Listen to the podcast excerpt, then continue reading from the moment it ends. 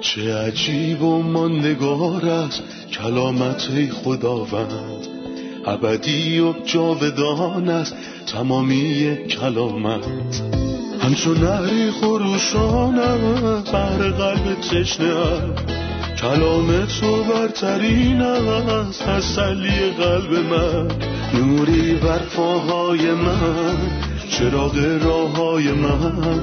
کلام تو شفا بخشد درد و رنج و زخم من. نپویی این کلام ساکن شد در قلب من. تغییرم ده آزادم ساد شبان نیکوی من. چه عجیب و نگار است کلامت خدا رد ابدی و جاودان است تمامی کلامت. سلام می کنم خدمت شما شنوندگان گرامی در سرتاسر سر جهان. با یک قسمت جدید از سری برنامه های تعلیمی تمام کتاب مهمان شما خوبان هستیم. ما در مطالعهمون به انجیل یوحنا فصل چهارده رسیدیم و امروز به آیات پانزده تا سی و یک می‌پردازیم.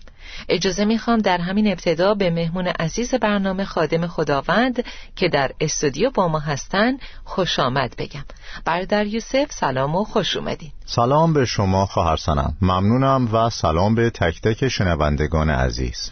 برای شروع برنامه امروز می‌خوام قطعه ادبی از یه شاعر مسیحی بخونم که درباره جایگاه ایماندار در رابطه با خداوند عیسی مسیحه. زیرا خداوند ما سر است و پری ما در اوست. پس ترس بی ایمانی و غم را به دست او بسپارید.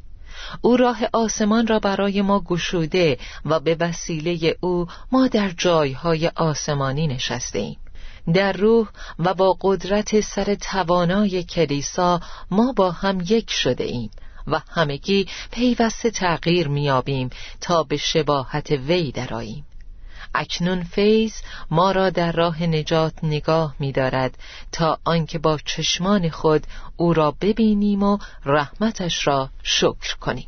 واقعا این کلمات موجب دلگرمی و آسایش میشن چون سر ما روی زمین نیست. به قول شخصی انسانی که سرش در آسمانه از رفتن به داخل قبر نمیترسه. پس من با افتخار سرم و بالا نگه میدارم و از اتفاقاتی که ممکنه روی زمین برام بیفته ترسی ندارم. بسیار عالی. اجازه بدین آیات 15 تا 26 رو بخونم و بعد مطالعهمون رو بررسی کنیم. اگر مرا دوست دارید دستورهای مرا اطاعت خواهید کرد و من از پدر درخواست خواهم کرد و او پشتیبان دیگری به شما خواهد داد که همیشه با شما بماند. یعنی همان روح راستی که جهان نمی‌تواند بپذیرد. زیرا او را نمی بیند و نمی شناسد ولی شما او را می شناسید چون او نزد شما میماند و در خود شما خواهد بود.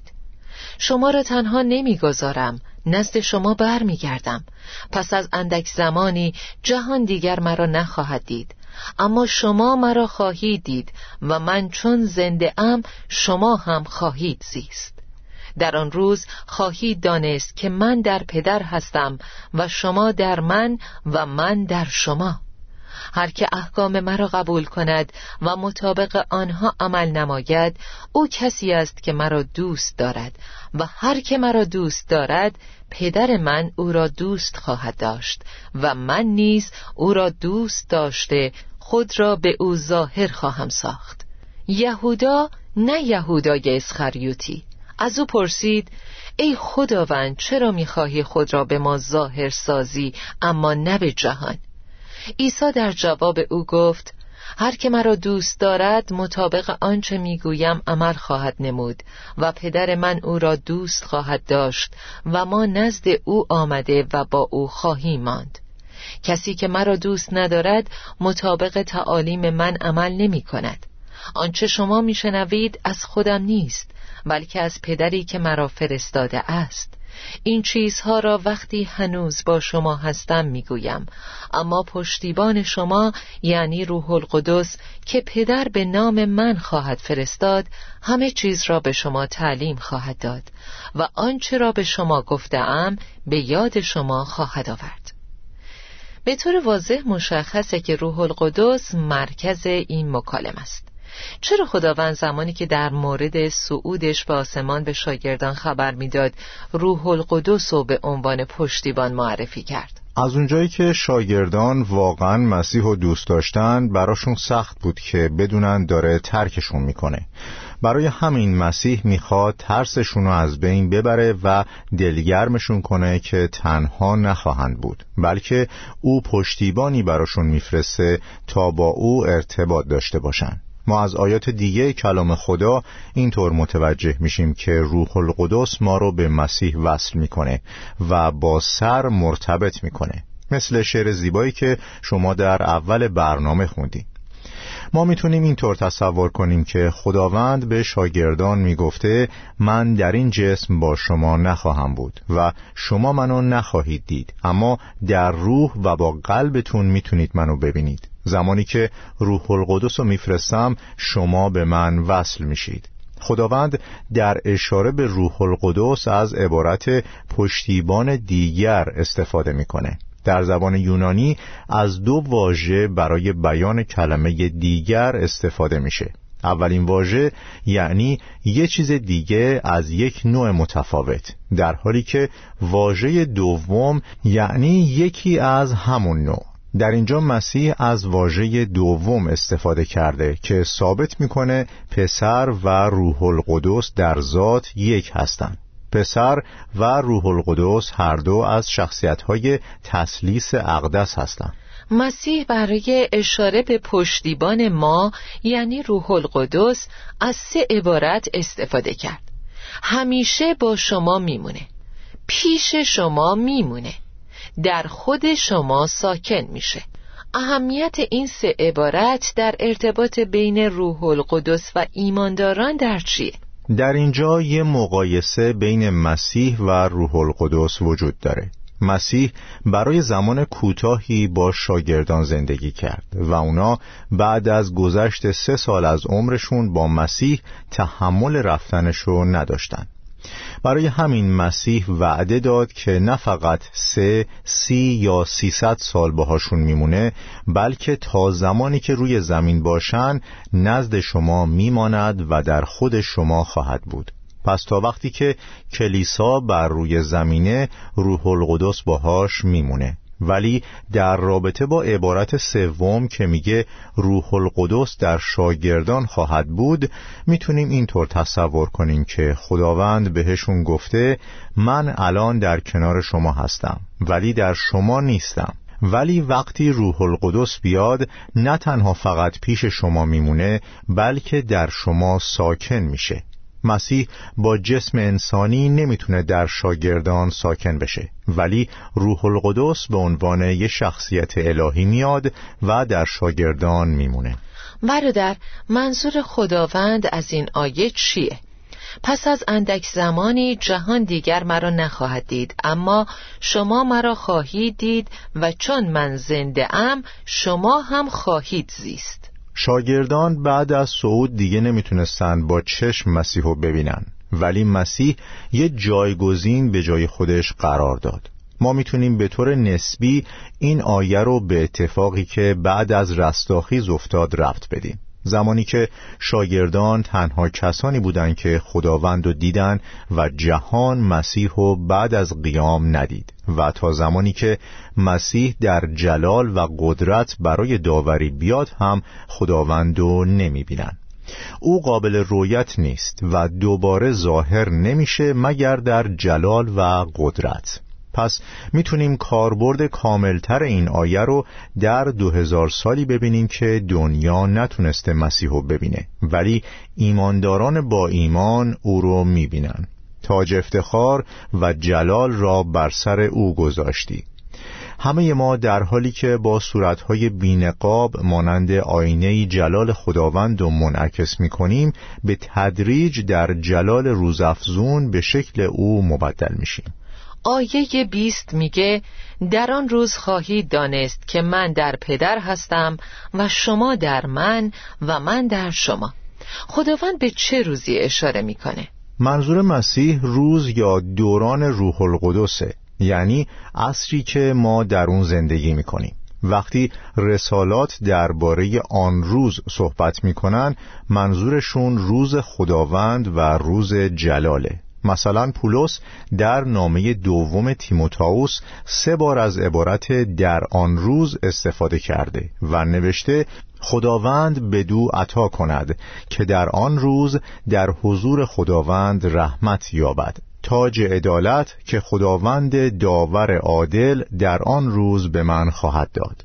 بنابراین در رسالات عبارت در آن روز به روزی اشاره داره که ما در مقابل تخت مسیح می ایستیم. ولی در انجیل یوحنا مسیح از این عبارت به عنوان روزی که روح القدس بر اونا نازل میشه و تا عصر ما ادامه پیدا کرده استفاده می‌کنه. چون میگه در آن روز خواهید دانست که من در پدر هستم و شما در من و من در شما.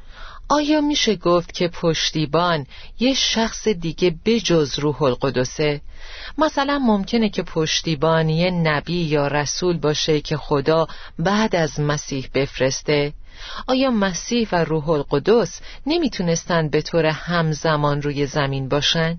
پشتیبان روح القدسه چون مسیح خیلی واضح گفت او پشتیبان دیگری به شما خواهد داد روح راستی که جهان نمی‌تواند بپذیرد زیرا او را نمی بیند و نمی شناسد اگه منظورش از پشتیبان یه نبی باشه اون که نمی‌تونه نامرئی باشه و دنیا هم نشناستش دوم که در این فصل مسیح میگه که روح القدس یعنی پشتیبان رو میفرسته.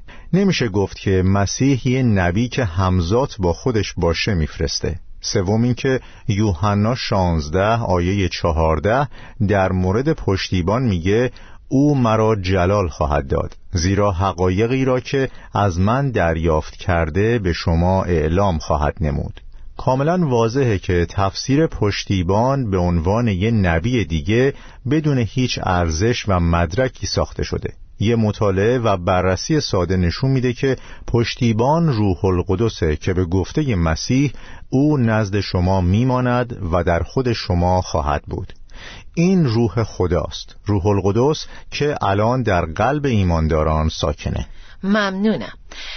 برادر لطفا معنی واژه پاراکلیت که در یونانی برای اشاره به روح القدس استفاده شده رو توضیح بدید پاراکلیت یعنی پشتیبان یعنی تسلی دهنده که پیش ما میمونه. این واژه چهار بار به عنوان پشتیبان ترجمه شده. بار اول در فصل چهارده آیه شانزده. بار دوم در همون فصل آیه 26 بار سوم در فصل 15 آیه 26 و بار چهارم در فصل 16 آیه 7 این واژه در ترجمه های متفاوت به عنوان پشتیبان یا تسلی دهنده ترجمه شده.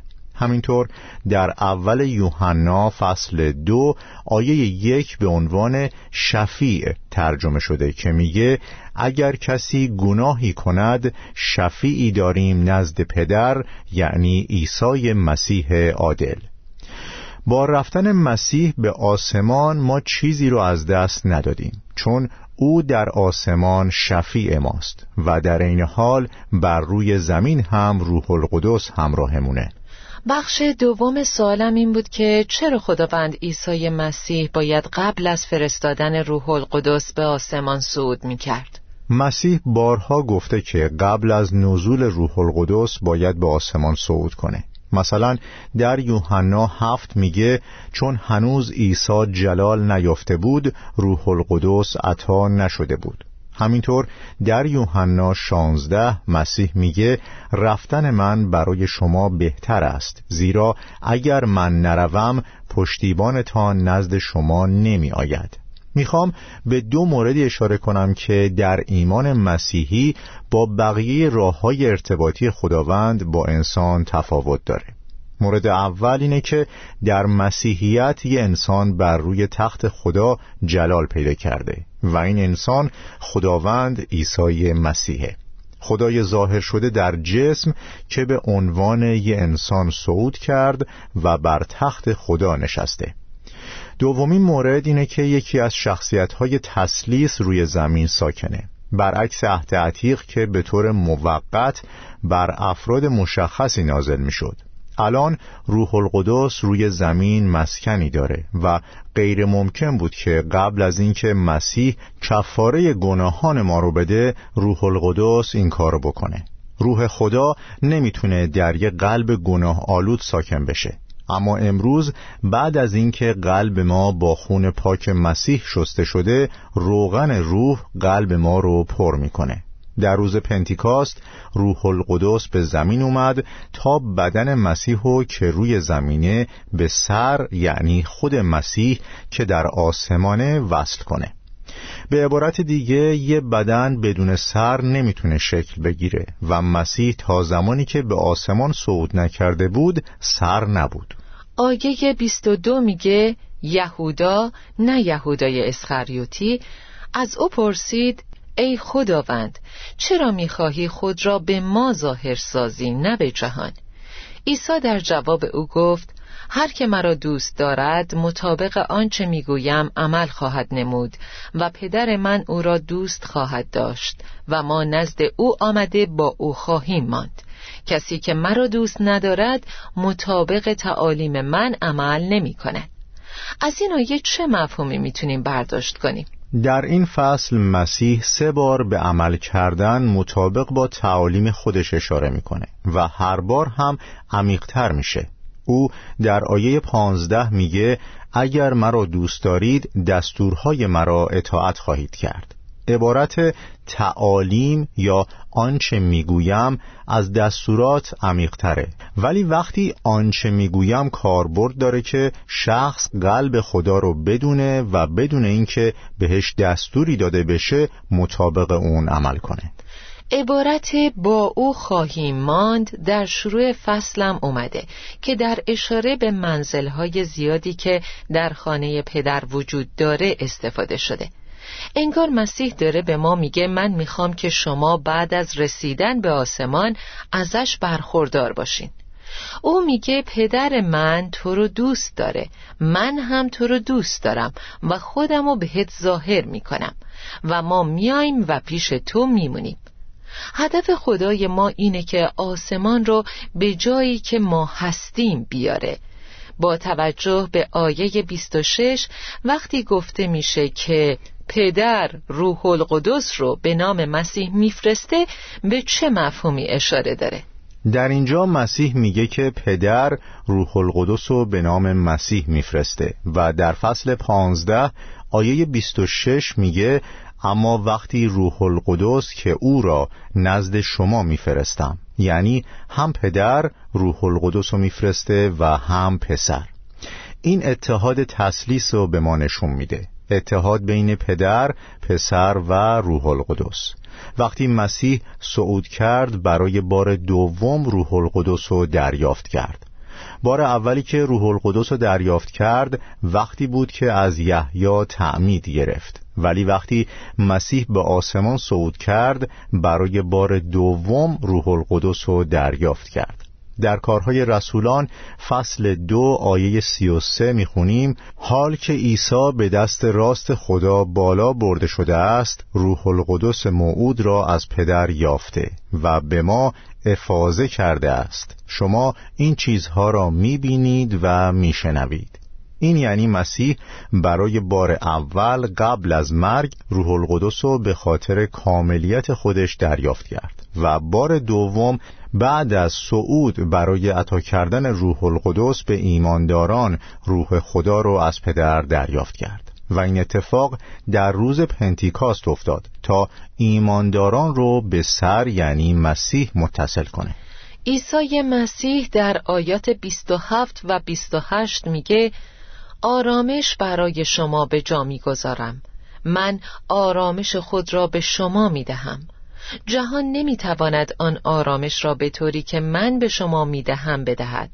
دلهای شما مسترب نشود و ترسان نباشید. شنیدید که به شما گفتم من می‌روم ولی نزد شما برمیگردم. اگر مرا دوست می داشتید از شنیدن اینکه من نزد پدر می روم شاد می شدید زیرا پدر از من بزرگتر است. در مورد این آرامش بیشتر برمون توضیح بدین. در اینجا به دون آرامش اشاره داره. عبارت آرامش برای شما به جا می‌گذارم یعنی آرامشی که به عنوان یه میراث دریافت می‌کنیم و فقط یه بار به همون داده میشه که در واقع آرامش و صلحیه که در رابطمون با خدا دریافت کردیم. در حالی که عبارت آرامش خود را به شما می‌دهم به آرامشی اشاره داره که به عنوان یه نان روزانه به ما داده میشه. برادر صلح با خدا به چه معناست؟ رومیان پنج یک میگه پس چون که به ایمان عادل شمرده شدیم نزد خدا سلامتی داریم. یعنی من دیگه از روبرو شدن با خدا نمیترسم. چون من عادل شمرده میشم. زمانی که ما هم مثل آدم انسانهایی گناهکار بودیم از خدا میترسیدیم و وقتی صدای خدا رو میشنیدیم پنهان می‌شدیم. الان ما به ایمان عادل شمرده شدیم و در رابطمون با خدا از صلح و سلامتی برخورداریم. این آرامش با آرامشی که در فیلیپیان میگه آرامش الهی که بالاتر از فهم بشر است فرق می‌کنه. در رابطه با آرامش دوم می‌تونیم این تصویر ذهنی رو داشته باشیم که انگار مسیح به شاگردان میگه عزیزانم به یاد دارید زمانی که در قایق بودیم دریا طوفانی بود و شما به شدت ترسیده بودین. یادتونه که من در قایق در آرامش کامل خوابیده بودم. من می‌تونم همین آرامش رو به شما بدم تا در اوج طوفان‌های زندگیتون در مشارکت با من باشید. پیش من بیاین و من هر روزه این آرامش رو بهتون میدم تا شما بتونید با مشکلات زندگی که مثل دریا علیهتون تقیان می‌کنن مواجه بشید. بسیار عالی. اجازه بدین استراحت کوتاهی داشته باشیم. همراهان عزیز بعد از استراحتی کوتاه خیلی زود با ادامه درس برمیگردیم.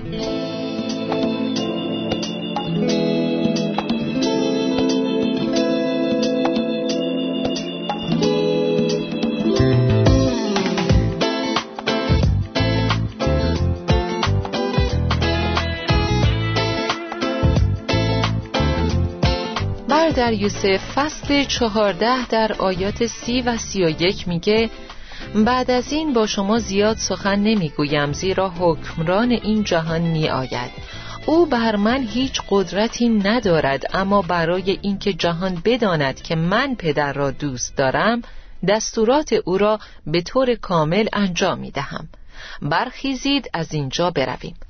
منظور از حکمران این جهان چه کسیه؟